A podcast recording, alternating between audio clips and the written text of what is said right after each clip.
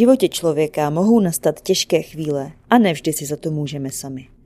Poslechněte si svědectví člověka, který velkou část svého života strávil bez domova, přesto dokázal nezahořknout a ve svém životě si uvědomuje i ty dobré věci.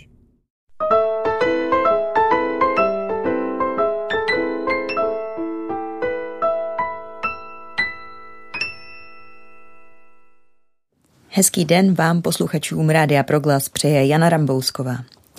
Právě mám v pražském studiu pana Jaroslava Husáka, člověka, který za svého života zažil těžké chvíle a od svých 19 let až téměř do současnosti žil na ulici.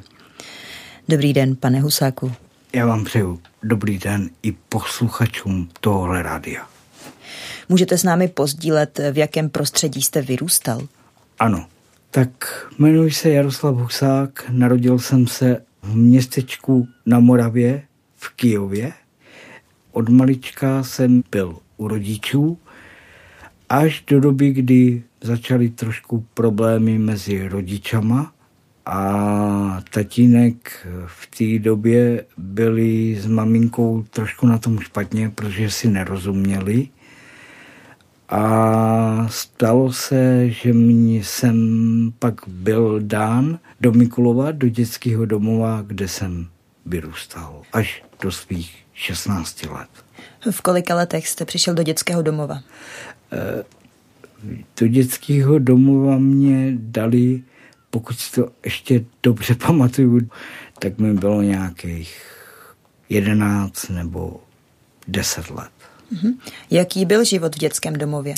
Eh, v dětském domově v Mikulově byl život docela takovej zvláštní, protože v té době byl ještě socialismus a nebyla to polepčovna, že jo, jako jak oni říkali, ale byl to opravdu dětský domov a to dětství bylo takový krásný, jako už nějak té době mě bavil fotbal, že jo, jezdili jsme na výlety, prostě vyrůstal jsem tam v tom prostředí, byla tam zahrada, kde jsme měli ovoce, kde bylo krásně. A už jako takhle maloletý jsem poznal, že na tenhle svět jsem nepřišel jen tak sám a že mi to někdo musel dát a já jsem poznal, že mi to dal Bůh, hospodin. Pocházíte z věřícího prostředí? E, tak e, co se týče rodičů, e, maminka byla věřící, tatínek nějak moc to nebral, taky v něco věřil, ale babička byla až moc věřící a maminka a babička byly vlastně katolického zaměření a i mě nechali jako malýho kluka pokřtít. Co si máme představit pod tím, že babička byla až moc věřící? Eh, babička se totiž už od svého mládí modlila k Bohu a chodila eh, nejenom v neděli do, do kostela, ale v té době to nebylo třeba, že ty kostely byly otevřený každý den, nebo co jsem slyšel takhle od mojí maminky, ale babička hodně e, věřila v Pána Boha a chodila se do kostela modlit. A ona se nemodlila jenom v kostele, ale ona se, co si pamatuju ještě, i když jsem byl jako hodně ještě maloletý, prostě babička se modlila k Bohu celý život. Pomohla vám nějak vaše víra ve vašem životě na ulici? Byla to pro vás eh, věc, která vás posilovala?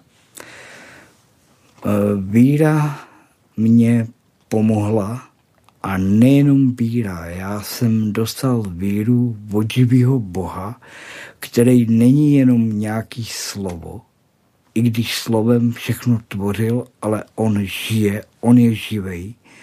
Pán Ježíš Kristus nám o něm řekl.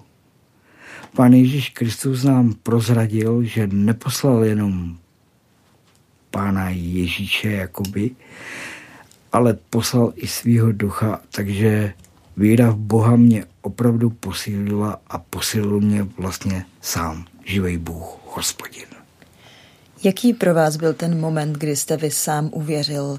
Jak jste zmínil, bylo to už za vašeho dětství, eh, někdy kolem devíti, deseti let, tak eh, jak jste vlastně přišel na tyto věci, nebo jakou uh, formou to přišlo?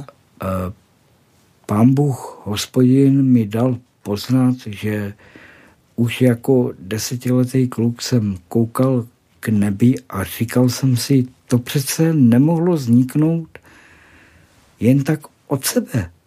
Už jako malý kluk jsem viděl, jak ty stromy jsou dokonale udělané, jak ta příroda je krásná, jak to nebe je krásně udělaný, jak ty vody jsou pěkně udělané a říkal jsem si, to nemohlo sníknout samo od sebe. I... Dá, promiňte, dá se říct, že to přišlo skrz obdiv k přírodě, k tomu stvoření? Ne. Přišlo to, že jsem se nad sebou zamyslel a řekl jsem si, tohle všechno nezniklo samo. To někdo musel stvořit.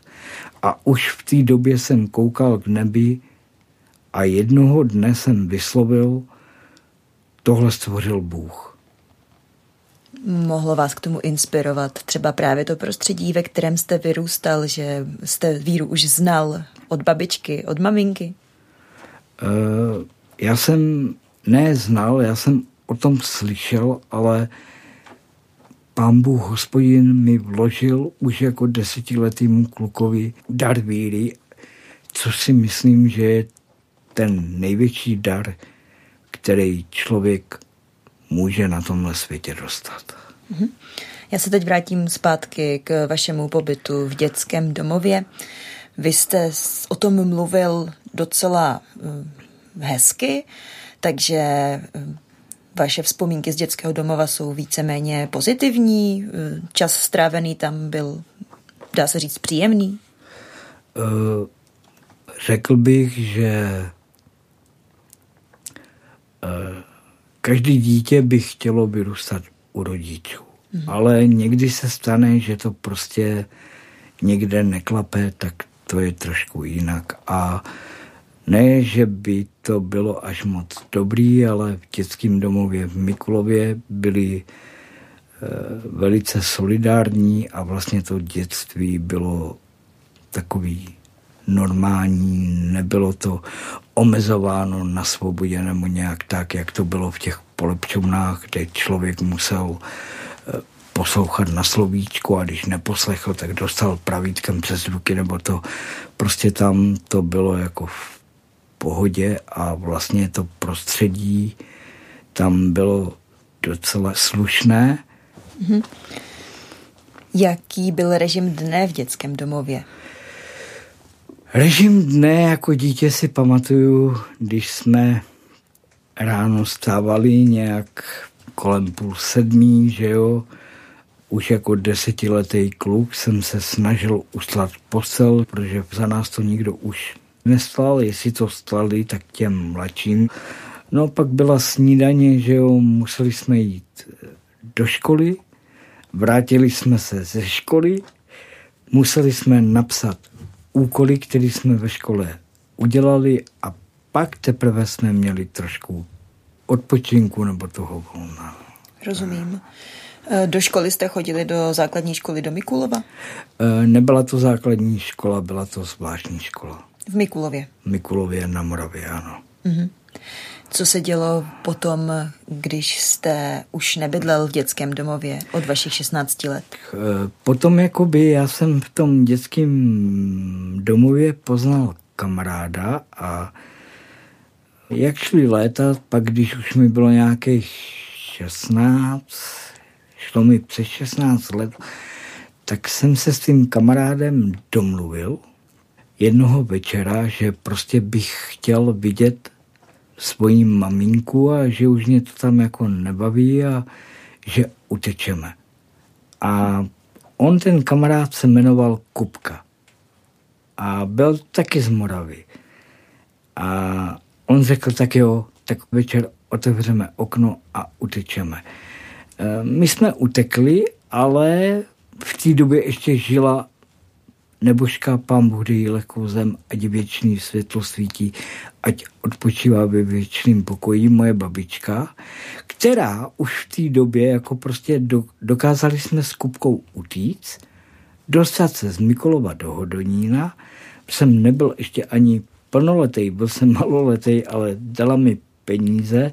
Já jsem jí sice neřekl pravdu, že jsme utekli a podařilo se nám dostat až do Prahy, kde nás eh, policie chytla, takže vychovatelky si pro nás přijeli a odvezli nás zpátky do Mikulova a když se mě ředitelka zeptala, proč jsem z toho dětského domova utek s tím kupkou, tak jsem řekl, že jsem chtěl vidět svoji mámu a paní ředitelka, tenkrát soudružka ředitelka, ale prostě paní ředitelka to vzala férově a řekla, tak jo, zbalila mi věci. Už maminka v té době se pak přestěhovala do Čech, takže odvezla mě do západních Čech a já jsem byl velice rád, že jsem se konečně dostal k mámě. E, nebylo to dlouho, přišly nějaké nedorozumění, e, narodili se ještě dvě segry.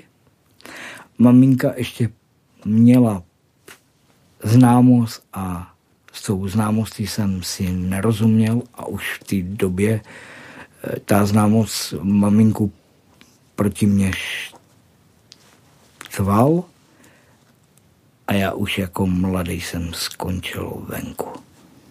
Proč myslíte, že eh, maminčin přítel vás neměl rád? Uh, maminčin přítel, to si dneska nedokážu ani uvědomit, proč to bylo, ale myslím si, že on chtěl tenkrát maminku jenom pro sebe a nechtěl nikoho blíž k mamince pustit. Rozumím. Co se tedy potom dělo s vámi dál? Jak se... Eh, já jsem vlastně potuloval jsem se po různých rodinách, který maminku tenkrát znali, mm-hmm. že jsem tam mě nechali přespat a tak to bylo až do mých 18-19 let a pak jsem odjel do Prahy. Mm-hmm. Vy jste tedy potom nějakým způsobem přežíval na ulici. Jaký je život na ulici? Co člověk třeba musí dělat, nebo jak, jak se sám o sebe může postarat? Je to prostě všechno o mentalitě toho člověka.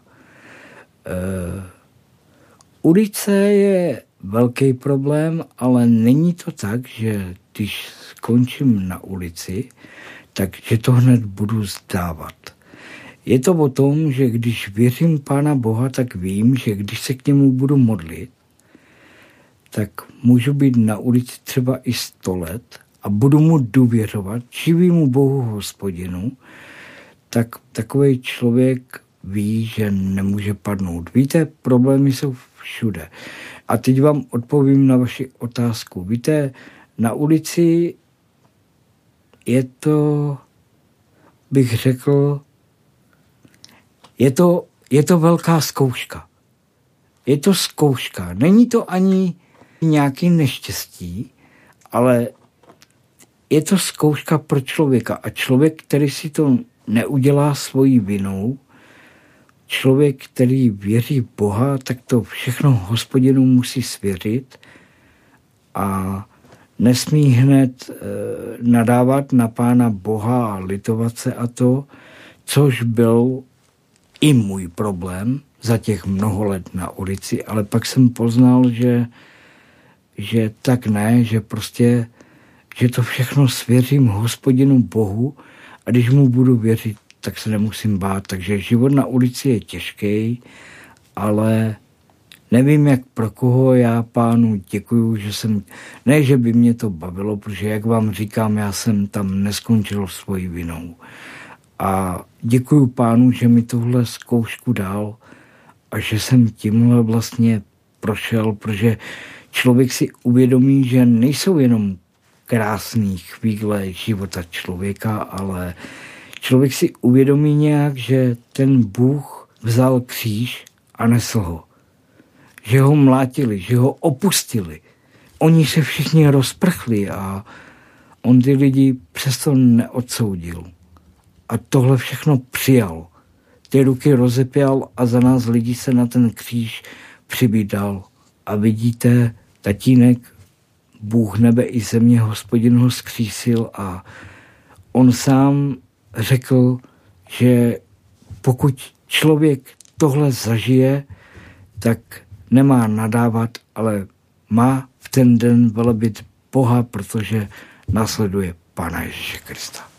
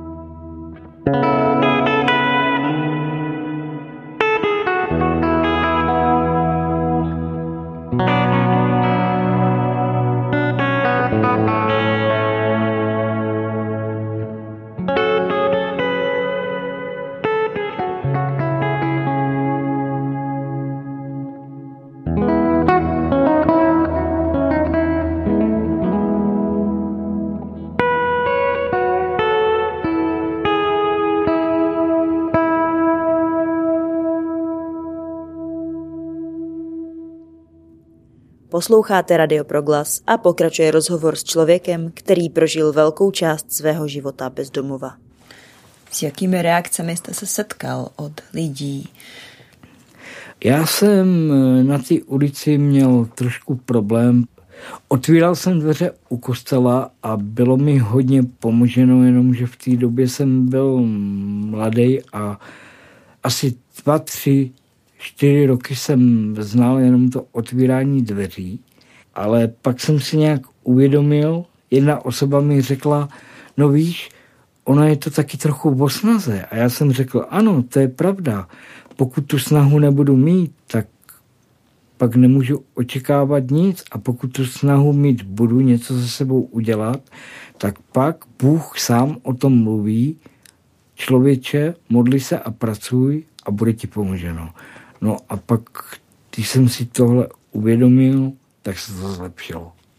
V čem myslíte, že by ta snaha měla být?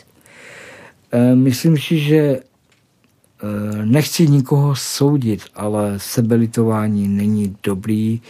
Je to o tom v první řadě mít nadevše Pána Boha, dokonce víc i než svoji rodinu, dokonce i víc než svůj život, protože dal mi ho hospodin, dal nám ho všem hospodin a ten řekl, kdo nedá na první místo mě, než všechno, co má, než snahu mít peníze, snahu se mít, mít rodinu, protože to všechno nám dal on, nemůže mě následovat. Takže já jsem si pak uvědomil, že dát na místo první hospodina a pak se člověku může opravdu, ne může, protože řekl to hospodin, takže on co řekl, tak to pravda je a když člověk dá na první místo hospodina Ježíše Krista Ducha Svatého, našeho Boha, pak už se člověk nemusí bát. A když hospodin Ježíš Kristus Duch Svatý vidí trošku snahu, tak člověku pomůže, to můžu dosvědčit.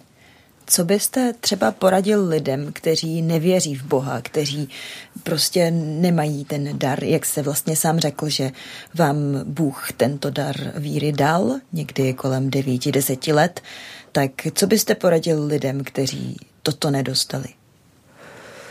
Těm lidem bych ze svých zkušeností poradil, aby o ten dar prosili. Protože i když ho neznají a budou prosit, tak ho dostanou, protože Bůh řekl, o cokoliv budeme prosit ve jménu Pána Ježíše Krista a budeme tlouc na ty dveře, tak on nám otevře. Takže bych doporučil tím lidem, nejím to vnucoval, ale aby se zkusili modlit k Bohu a já věřím tomu pevně, že Bůh jim ukáže, že je tady cesta, která je jiná, než žít bez Boha. Určitě jste za dobu, kterou jste v životě strávil na ulici, potkal spoustu lidí, kteří měli podobný osud jako vy. Mm, jací jsou ti lidé? Jsou to normální lidé jako my všichni. Nikdo není víc a nikdo není míň. Před Bohem jsme si všichni rovni. Jaké mají problémy tihleti lidé? Co je trápí? Jsou mezi nimi lidé, kteří by se chtěli chytit a trápí je třeba to, že dlouho nemůžou se chytit, nemůžou najít práci a jsou mezi nimi lidé, kteří už ten život stávají, protože vlastně třeba ztratili svoje rodiny, anebo rodiny už je nechcou v životě vidět, prostě jsou mezi nimi lidé, kteří to zdávají, ale já nejsem hoden o těchto věcech moc mluvit, ale jak říkám, před Bohem jsme si všichni rovní a život těch lidí je takový život, jako každému Bůh dal, akorát, že ty lidé prostě nemají kde bydlet a někteří to nezdávají a snaží se tu cestu najít a někteří to vzdávají a už je život nebaví. Proto prosím všechny posluchače a věřící lidi Rádia Proglas, aby se modlili za lidi, kteří to zdávají, teď pán Ježíš nechce nikoho ztratit. Setkal jste se někdy s opovržením? Třeba od lidí, kteří normálně ano, jakoby chodí ano, do práce? Ano, setkal jsem se s opovržením. Nevím, jestli to mám nazvat opovržením, ale byli i takoví, kteří mě třeba u těch dveří kritizovali, jakoby já bych ti dal otvírat dveře, jít do práce, jít makat a prostě člověk si pak uvědomil, že ten člověk jako uh, nemusí to zlé myslet, ale s opovržením jsem se v životě setkal několikrát. Mhm. Co si myslíte, nebo jak si myslíte, že na lidi bez domova pohlíží lidi, kteří mají kde bydlet a kteří vůbec nepoznali nikdy, jaké to je? Uh, ono, ono záleží, jaký lidé, protože nějak si uvědomuju, aspoň co já jsem slyšel a co já jsem zažil, že jsou i lidé, kteří neopovrhují těma lidma, nesoudí ty lidi, prostě říkají, no ono to opravdu není jen tak jednoduchý, ten člověk to má těžký a to. A pak jsou lidé, kteří třeba opovrhují těma lidma a řeknou, no já bych mu dal, ať jde do práce a takhle ale abych odpověděl na vaši otázku, je to velký boj. Je to velký boj a myslím si, že není to hezká věc, ale není to jednoduchá jakoby záležitost. Mm-hmm. Jak často jste si na ulici s někým povídal? Chvála Bohu, s mnoha lidma. A většinou, většinou obou. Vzpomínáte na nějaký zajímavý rozhovor? Máte nějaký ve svém srdci, ve své hlavě?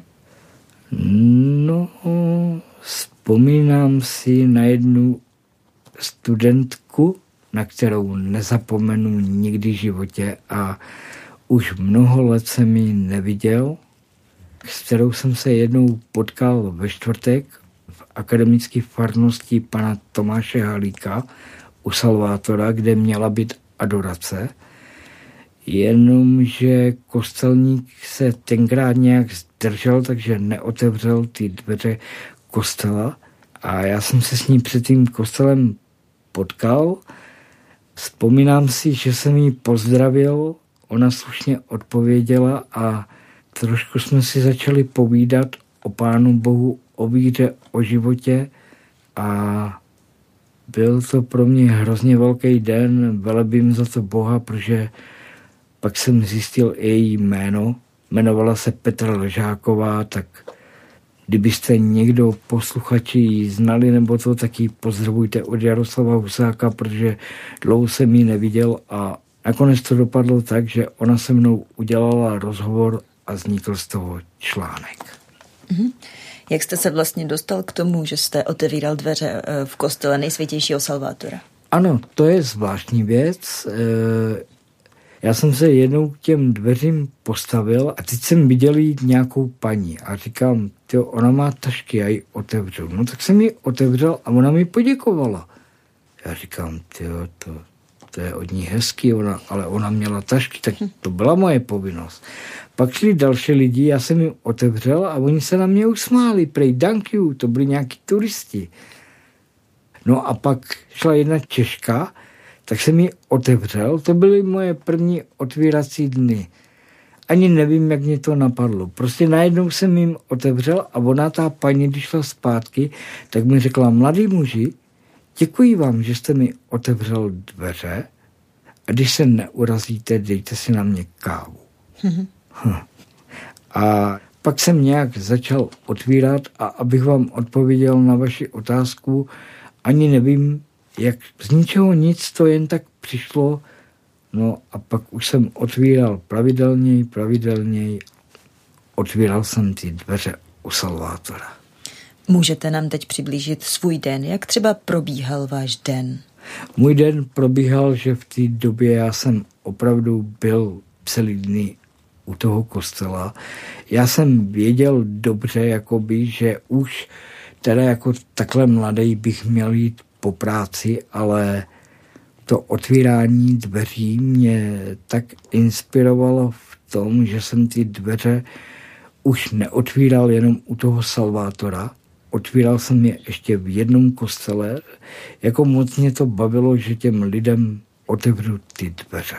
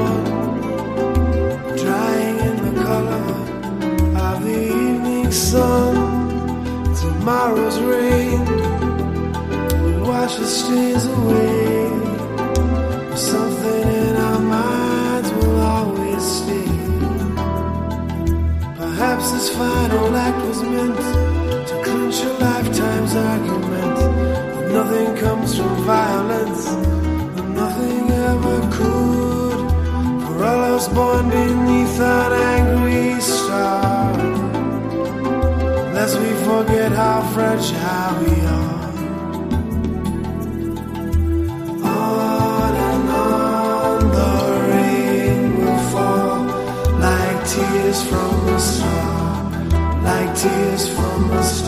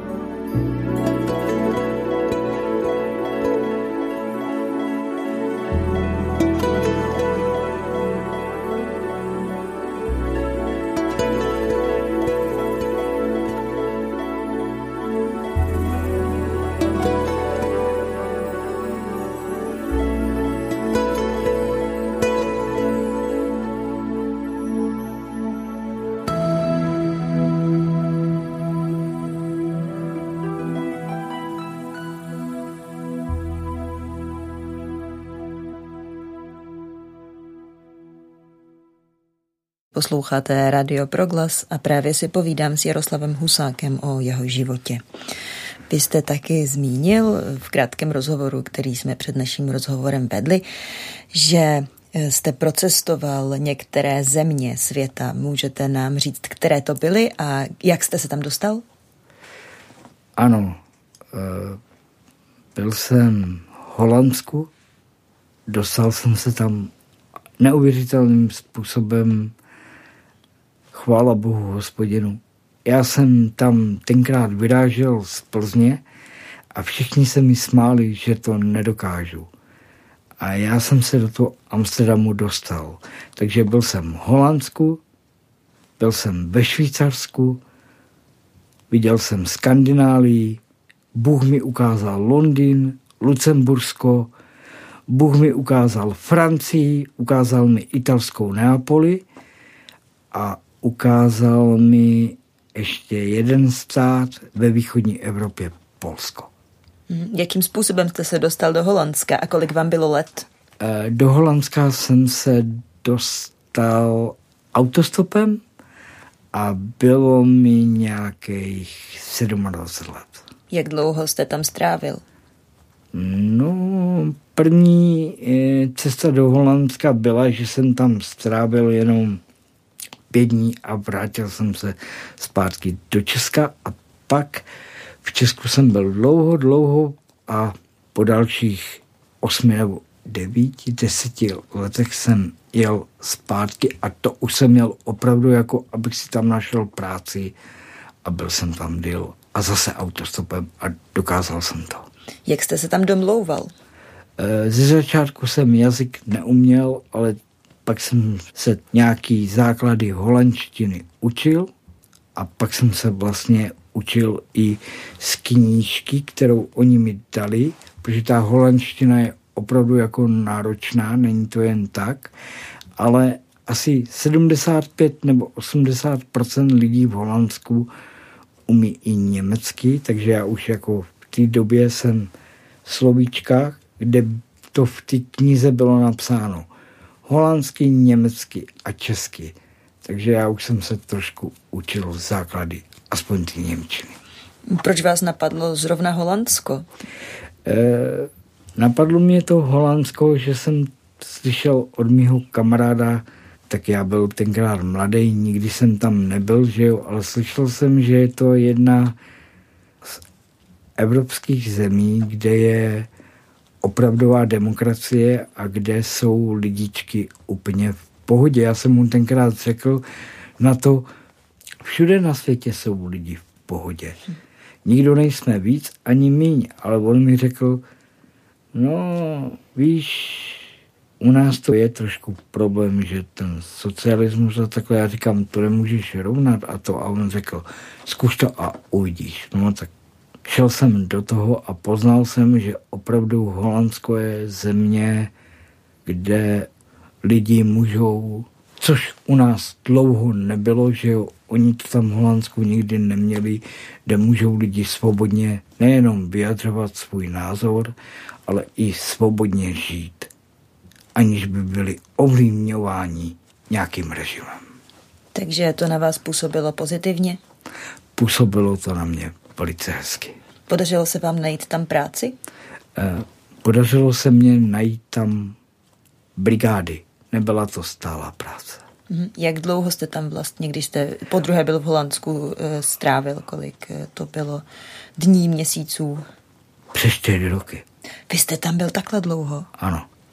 A co ty ostatní země, které jste zmínil, jak dlouho jste v nich? Tam jsem nebyl tak dlouho. To jsem jenom objížděl s tím, že si najdu práci, ale eh, nějak se to nepodařilo, protože jsou země, kde to není třeba tak jako v Holandsku.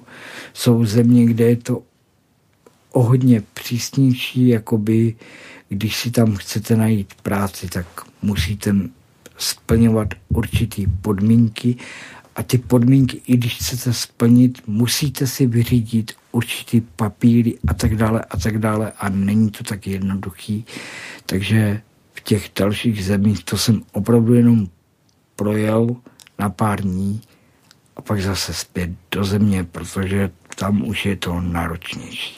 Dalo by se říct, že z těch všech zemí, které jste projel, procestoval, eh, se vám nejvíce líbilo Holandsko? Tam jste se cítil nejlépe? Ano, rozumím tomu a je to tak. Mhm. Co vás přimělo vrátit se zpátky do České republiky? Umřela mi sestra na rakovinu. Jednoho krásného dne jsem z Holandska volal svoji neteři a i když jsem s něma nežil, tak mi řekla, strejdo, nezlob se, ty jsi v tom Holandsku, ale já tě prosím, přijeď do Česka. Já jí říkám, nemám důvod. Ona řekla, víš, strejdo, měl bys. Umřela ti sestra, tak mě to nedalo, víte, to je, i když s něma jsem nežil, ale furt to byla moje sestra. A tak jsem přijel zpátky a pak už jsem se zpátky do Holandska nevrátil. Rozumím. V Holandsku jste eh, tedy pracoval. eh, A ty brigády, mm-hmm. ne stálou práci. Stačilo vám to na pokrytí nákladu na bydlení? Ne- E, Totiž v Holandsku eh, to bylo zvláštní, že tam, kde jsem bydlel a spal, že po mně chtěli jenom jedno euro na tu noc a za to bylo i jídlo. Je to neuvěřitelné. Za jedno euro jste spala vlastně a měla jste do toho i snídaní a oběd. Co to bylo za prostory nebo za, za dům? Takže jo, Holandsko je země, která je na tom finančně trošku líp než naše země, že jo, protože my jsme trošku, neříkám vzadu, ale co tady bylo, to všichni víme a ekonomicky a nějak finančně jsou na tom trošku jinde než my. Takže nebylo to tam proto tak drahý a byla to taková charita, ale to byla charita, kde byly lůžkové pokoje opravdu jako po dvou lidech na pokoji a slušně zařízený a já jsem tenkrát nechtěl tomu ani věřit, jsem říkal jedno euro, jo. A opravdu ty slečny u té vrátnice řekli ano, jedno euro na noc a v tom je i jídlo. What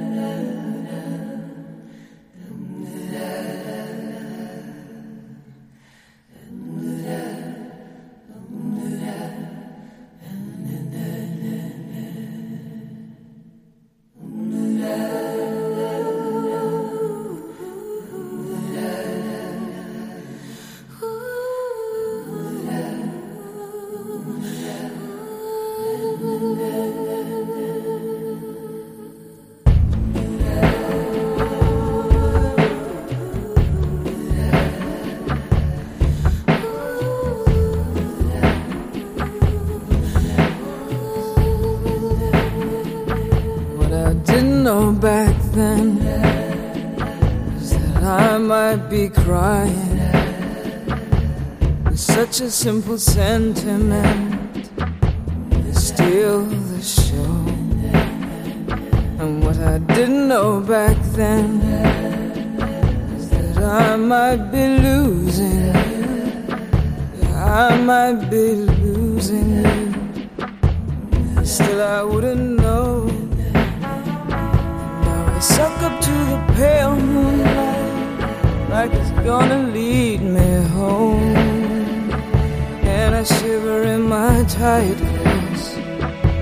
if that could keep me warm. And now I stare across a dirty river and I breathe this dirty air. And I'm sure upon the bridge I'll see you, cause I dreamt I'd kiss you there.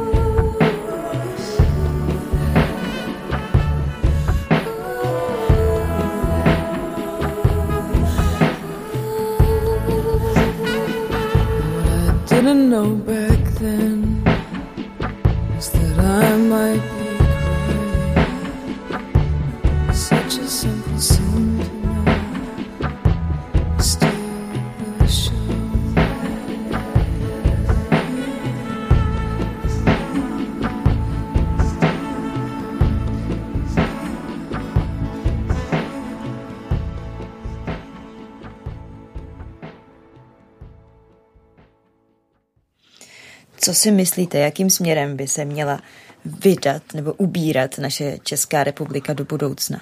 Nejenom Česká republika, ale celý svět. Nebo nejdřív odpovím na vaši otázku. Česká republika, pokud chce, aby lidé v pokoji a v míru žili, což se bohužel neděje, protože vemte si, co všechno se děje, že jo. Česká republika by měla prostě lidi víc k pravdě. A i politici by si měli uvědomit, že moc, kterou mají, mají propučenou. I politici, poslanci a všichni by si měli uvědomit, že jsou lidi, že jsme jenom všichni lidi a že žijeme na tomhle světě a jednou odejdeme. Ale nejde o to, že odejdeme. Pokud chcou, aby lidstvo v České republice našlo klid, tak by měli předat lidem to, že si uvědomují, že to všechno je od našeho Boha. A měli by právě proto lidstvo víc k víře, k Bohu a pak ten náš Bůh dá té zemi pokoj a mír. Já tomu věřím. Co pro vás bylo nejtěžší ve vašem životě? Nejtěžší rána v mém životě byla smrt mojí maminky a smrt mojí sestry Jany. Jak jste to dokázal překonat? Bylo to těžké, ale s boží pomocí jsem to překonal. Co pro vás naopak byla největší radost v životě? Největší radost? Největší radost, kterou si uvědomuju teď zadospěla, že pán Bůh hospodin mi tu víru dal, že mi ukázal, že on mě na tenhle svět dal skrze moji mámu, ale že prostě on mě ten život dal a to je pro mě úžasná věc, protože tím mi neukázal jenom, že mi dal život, ale ukázal mi vlastně, jakým způsobem mi ten život dal, proč mi ho dal a ukázal mi, že on je Bůh, který mu záleží na všech lidech a na jejich budoucnosti. Tak jak mluvíte o své mamince, tak věřím, že jste své eh, rodiče měl rád, nebo že na své příbuzné vzpomínáte v dobrém a s láskou. Je to tak? Jak vzpomínáte na své příbuzné rodiče, prarodiče? Tak na maminku vzpomínám velice hezky. Na tatínka to jsem se ho i trochu jako malej bál, ale taky na něho vzpomínám hezky, protože pán Bůh řekl, s maminku svou a otce svého, aby si dlouho na téhle zemi byl. A víte, i když odešli, já věřím tomu, že pán je k sobě přijal, ale vzpomínám na ně velice hezky a úplně nejradostnější. Hodně moc vzpomínám na svoji babičku, to byla maminka mojí mámy a vzpomínám na ně velice hezky. Co jste za svého života dělal? Čemu jste se věnoval? E, trošku jsem sportoval v mládí, nebylo to pro frajeřinu, ale bavil mě sport a strašně rád jsem chodil do přírody. A hlavně v těch menších městečkách, jako ne tam, kde je ruch aut a to, ale prostě vždycky jsem obdivoval přírodu, kterou Bůh stvořil a trošku mě bavil sport. Jaký sport jste dělal? Začal jsem se jednoho dne věnovat taekwondo. Mhm, co to je? Uh, taekwondo je uh, vlastně takový duchovní cvičení, když to vezmete normálně, ale eh, je to vlastně i trochu jakoby v pohybách ruk a noh a do toho cvičíte různé prvky, který děláte rukama a nohama a vzniká z toho tak trošku i bojový sport. A jak říkám, já jsem to pro frajeřinu nedělal, mě to trošku bavilo, jako bavily mě třeba přemety, mm-hmm. jo, dozadu dělat a salta a takhle a to je vlastně taekwondo, ale taekwondo je ve skutečnosti duchovní cvičení. Ne duchovní, je to takový duchovně, jako před Bohem to není dobrý, jo, protože každý bojový sport nebo nějaký takový věci, to já jsem si v té době říkal, bože, mám to o tebe, ale uteklo pár let a odstavil jsem to, jo, protože taekwondo je vlastně takový cvičení, kde eh, posilujete svoje nohy a ruky a různě se učíte různý pohyby a tak dále. Mm-hmm. Jaký je život na ulici v zimě? No, těžký. Hodně těžký a protože eh, ono záleží, kde se člověk zrovna pohybuje, ale u nás v České republice je to hodně problematická věc, protože v zimě, kdy je minus 20, minus 22, tak ty charity jsou eh, akor tady v Praze, že jo, kam se sjedou lidé z ulice z celé republiky, tak většinou ty charity eh, jsou nedostupné, protože jsou obsazeny.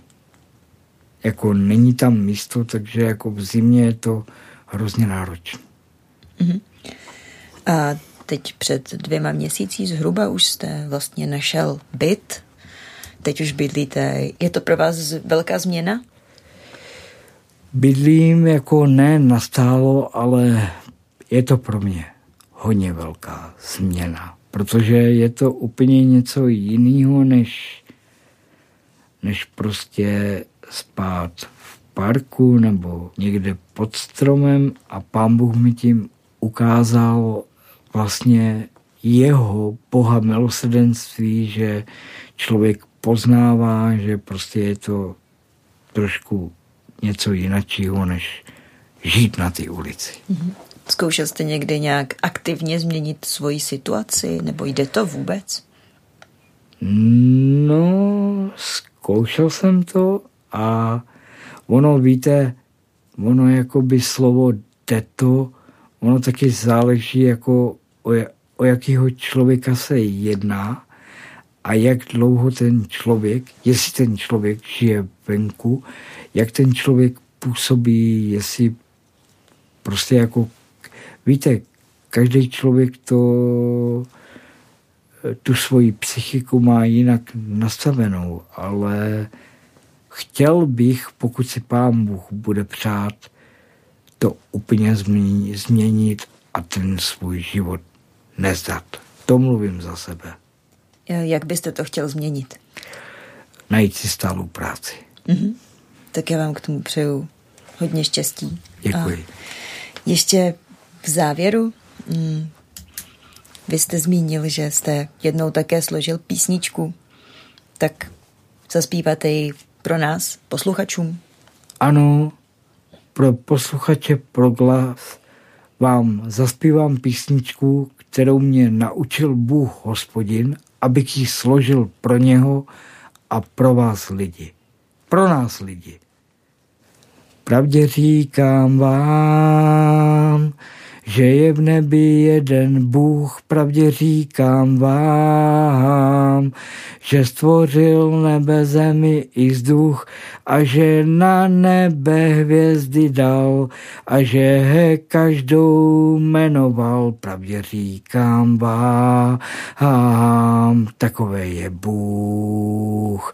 A pravdě říkám vám, že ten Bůh si má, dal mu jméno Ježíš a poslal ho na svět k nám, aby všechny zachránil a všechny lidi spasil, pravdě říkám vám, takové je pán.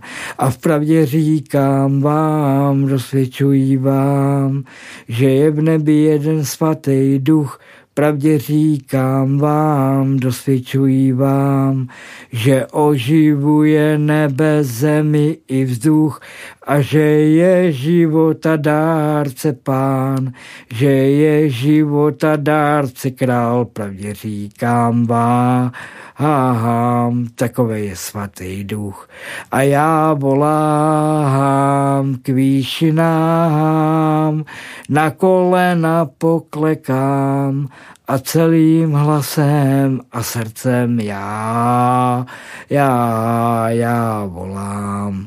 A vpravdě říkám vám, že hospodinovo jméno je svaté, pravdě říkám vám, že to jméno je svrchované, že je král a stvořitel, světa pán, vykupitel, pravdě říkám vám, takový je Bůh. A že nám všem lidem lásku dal a že nám všem lidem požehnal, pravdě říkám vám, takový je Bůh. Amen. Děkuji za sdílení a za přiblížení vašeho života, pane Husáka. Všeho, čím jste si prošel. Nem, nemáte zač a přeju vám taky všem, ať se vám daří a hodně božího požehnání. Amen. Děkujeme. Prosím. Od mikrofonu se v tuto chvíli loučí také Jana Rambousková.